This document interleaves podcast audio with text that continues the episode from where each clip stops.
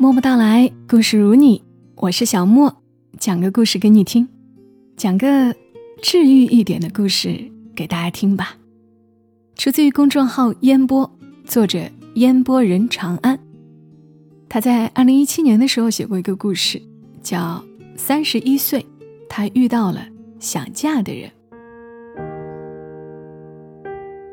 二十一岁，他大二，第一次谈恋爱。男朋友是和他同系的一个男生，他还记得，那时是下学期。年初为了追她，这个男生坚持连续和她说了三十天的晚安。在他的宿舍楼下，给他连续送了三十天热牛奶，连续三十天，每天早晨冒着寒风，在他上课的路上等，就想见他一面。他答应做他女朋友的时候，他兴奋的大呼小叫，抱起她在篮球场上转了好几圈。他们陷入热恋，三个月、半年、一年。男生买了一个大蛋糕来庆祝纪念日。男生说：“我们要在一起很多很多年。”男生说：“我们一毕业就结婚吧。”男生说。我们留在北京一起奋斗。男生说：“我会努力，将来给你一个家。”他信了吗？他信了，他当然信了。对这个年纪的女生来说，这已经是最大的诱惑。二十二岁，她察觉男朋友变了，他和室友打游戏的时间越来越多。陪他的时间越来越少，当然他自己也很忙。他打算大三修完全部的学分，把大四空出来去实习。她并没有觉得男朋友必须随叫随到、招之即来，但每次她想约男朋友出去吃饭，他总是要下副本。他和他说晚安，他不在每一次都回复。大四，他快要大学毕业，感觉时间不等人。他还记得那个约定，两个人在北京一起奋斗。他想通过实习找到一家合适的公司，争取毕业就可以转正，作为一个振奋人心的开始。男朋友是不是这样想？他不知道。大三，男朋友挂了三门科。初考才勉强通过，大四，他一边敷衍的上着课，一边日以继夜打游戏。而他找到了实习，和男朋友说实习那些有趣和苦闷的事，他却和他说，他游戏满级了，一身的高级装备很爽。二十三岁，公司的主管告诉他。他们很欣赏他的能力，希望他毕业后直接来工作。她发短信和男友分享她的激动，他没回。第二天说，昨天忘了回了。男朋友也去找实习，实习了两周就不干了，说公司太傻，于是继续在宿舍打游戏。后来，他很少跟他联系，他忙着工作。回宿舍，经常已经是深夜。她还是会和男友说晚安，男友还是偶尔回忆两次。他们真的毕业了。他在公司附近租了一间房子的次卧，爸妈帮他付的第一笔押一付三，说当做给他毕业的礼物。男友也住了进来，提过一次房租平摊，之后。再没说起这件事。男友去找工作，都不成功，钱少的他看不上，离家远的他嫌浪费时间。他说他的时间是金钱。他一下想到，他自己实习的时候，每天花两个多小时往返。男友一会儿说要考研，一会儿说要出国，一会儿说要创业。一会儿说干脆去间隔年。有一天，她终于忍不住问男友：“究竟想做什么？”男友说：“北京太辛苦，他不想他们过得这么辛苦，这么累，想带他回他的家乡发展。他不想走，他的人生才刚开始。”男友生气了，说：“这样他们就只能异地。他是绝对不会接受异地的。”她冷静了一天，和男友说：“除了异地，还有一个办法。这个办法就是分手喽。”二十四岁，她慢慢在公司里站稳了脚跟。虽然工资不高。虽然有时候要加班到很晚，丹娜觉得这份工作还是挺开心的。公司认可他的努力，同事也很照顾他。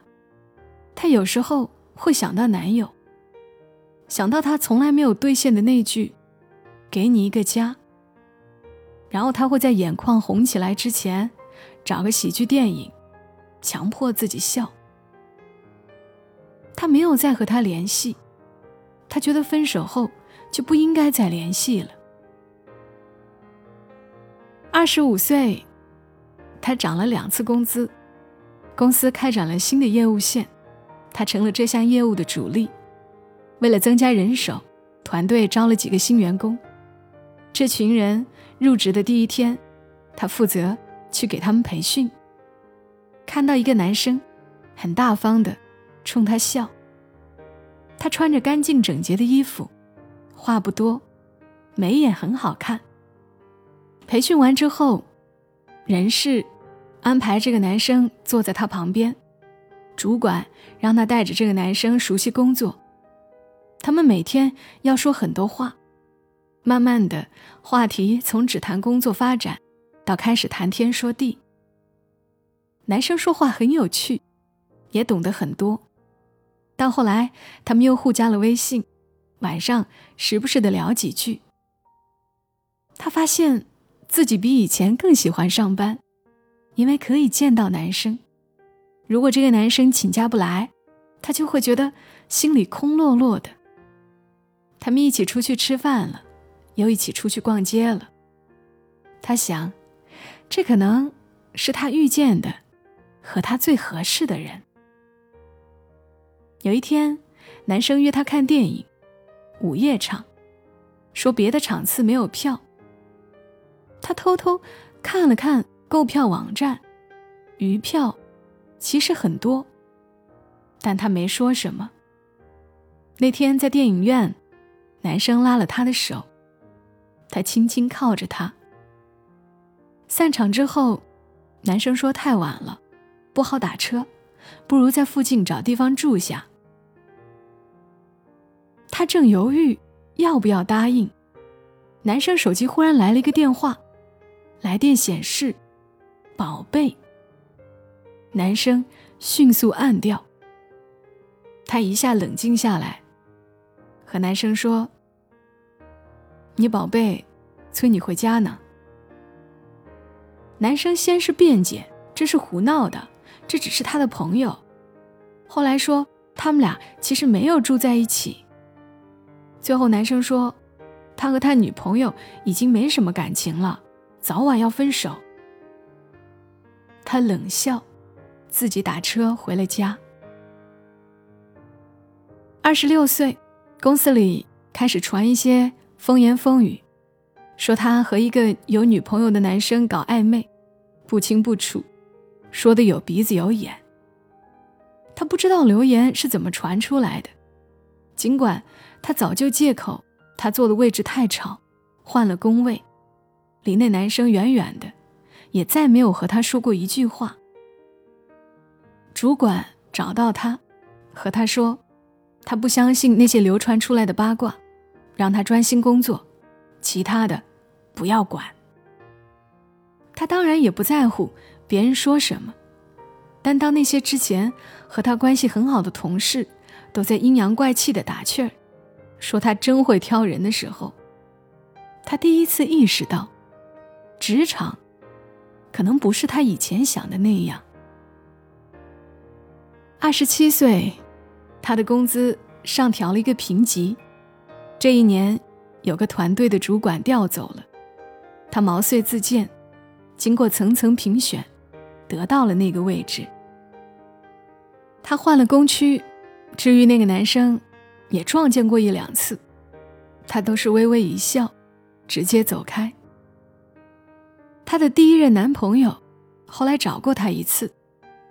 不知道她从谁那里拿到她现在的手机号，发短信问她过得好吗？他心里抖了一下，但很快回复：“关你屁事儿。”随即拉黑。二十八岁，家里忽然开始操心他的感情生活，尤其是他妈妈得知他表姐已经怀上二胎之后，也坐不住了。有事儿没事儿就给他打电话，问他有什么打算。他说他工作很忙，暂时不考虑这些。他妈妈不断的劝说他，女孩子啊，不要太重视事业，有一个家庭才是最重要的。他爸爸也说，新闻里都说二十八岁还不结婚，容易变成剩女。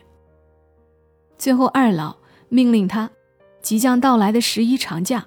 必须回家相亲。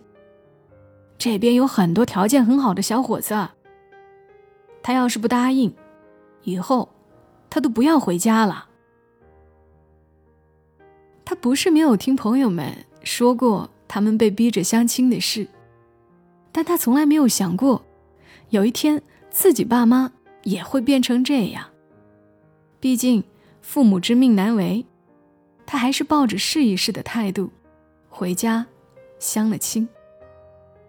一共相了三个。第一个一上来就问他，听说他谈过一次恋爱，那他还是不是处女？第二个问他，他要不要求男方有房，介不介意婚后和公婆一起住？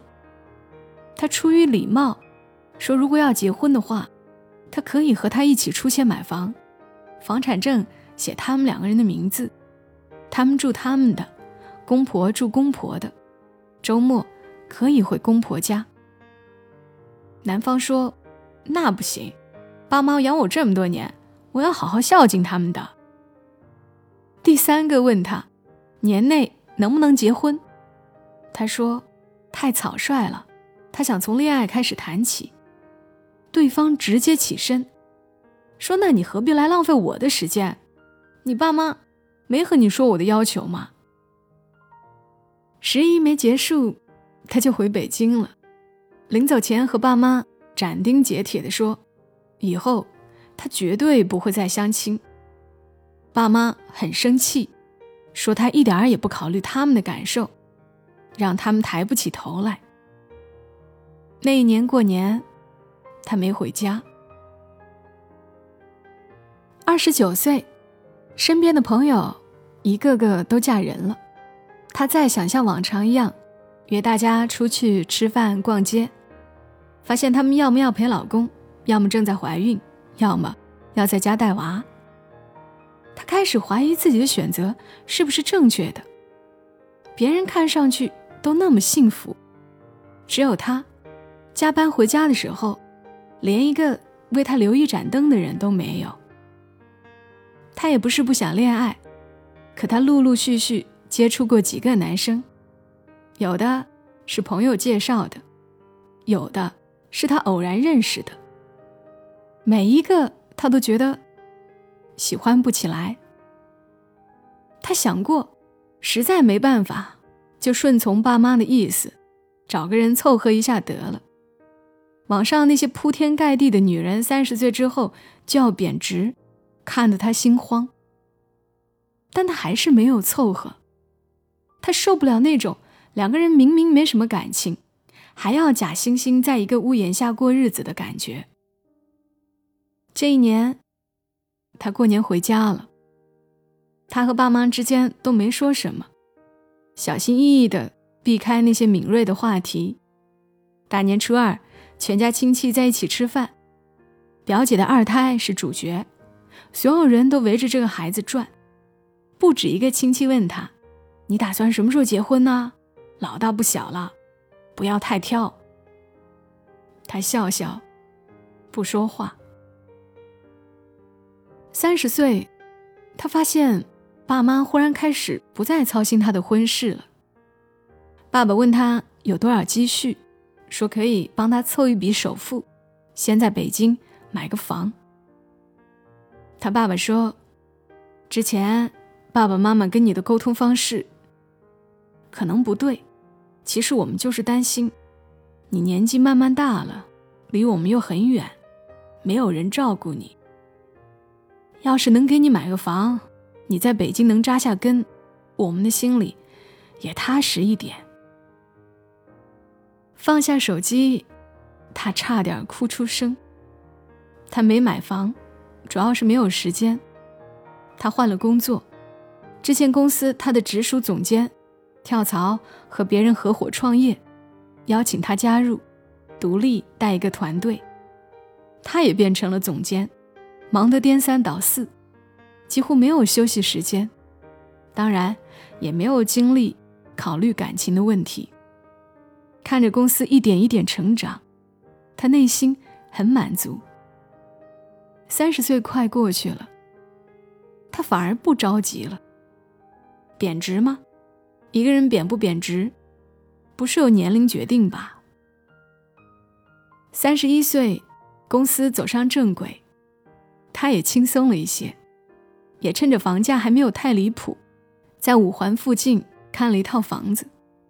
首付他爸妈出了一些，他自己也出了一些。爸妈反复问他，他自己有没有钱还贷？没有的话，他们可以负担一部分。他说：“我自己。”没问题的。这一年快结束的时候，有一天，难得几个朋友之间聚会，他们包了很大的场地来活动。他本来打算在一边喝喝酒、吃吃东西，却被人强行拉去打狼人杀。他一点都不会，幸好坐他旁边的一个男的一直在教他。每次他快要被投出去了。他就不动声色地给他打掩护，不管他是不是狼。聚会结束后，这个男的特意又找到他，问他要了微信，有空常联系呀。他冲他笑笑，声音很好听。他心跳加速了一下，但也只有一下。他早学会不要轻易对人动心了。而且，有空常联系，未必就真的会联系。可能命中注定，这个人是个意外。这个男人真的和他联系了，而且很有分寸，恰到好处的填补了他的空闲时间。他似乎很懂他的心情变化，每次他心情不好，他都会适时出现，帮他。排解烦闷，给他适当提一些建议。他们后来一起出去吃过几次饭，看电影。他永远举止得体，待他很礼貌。可他又能感觉出，他对他和对别人不太一样。他第一次感受到两个人相处的那种随意平等，其中一个人说一句话，另一个人立刻就能接上。仿佛永远不缺话聊。直到离这一年结束还有两天的时候，他们晚上微信聊着天，男人忽然说：“感觉一天不和你说说话，就心里不舒坦。”然后他接着说：“我喜欢你，我们在一起吧。”这话一出来。他忽然对自己失去了信心。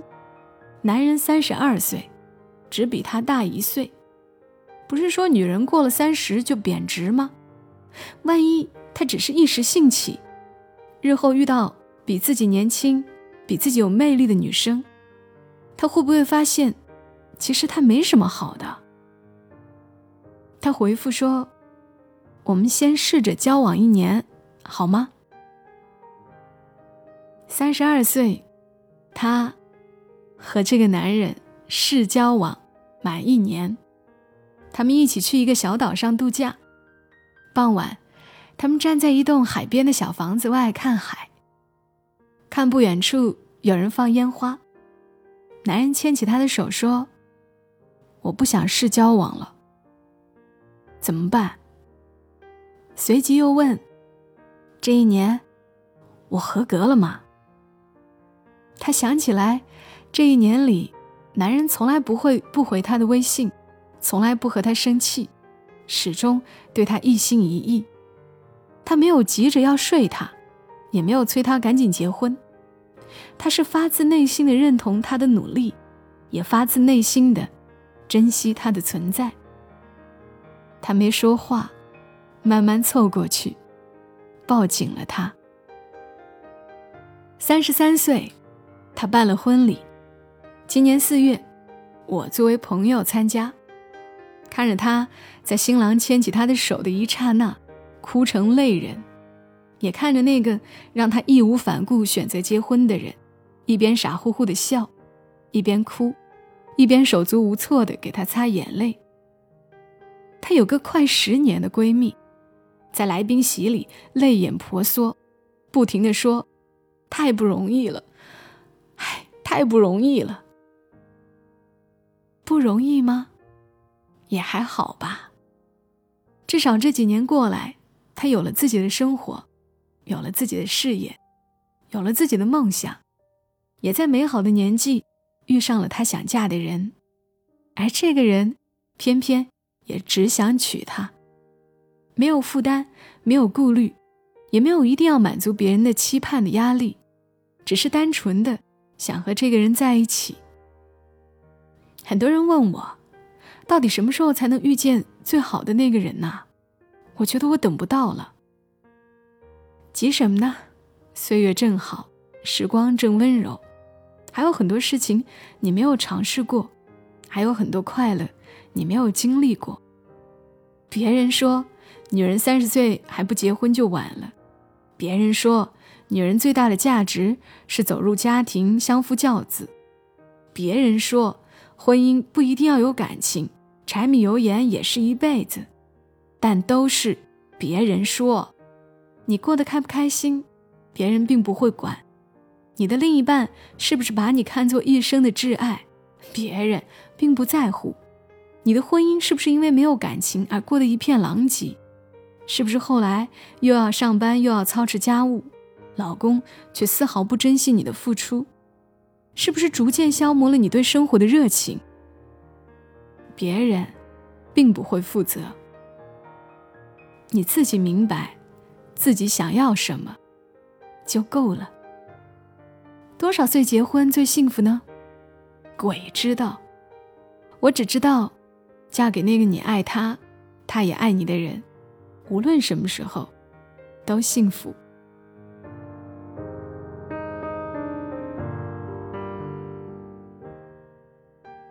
好了，故事呢讲完了。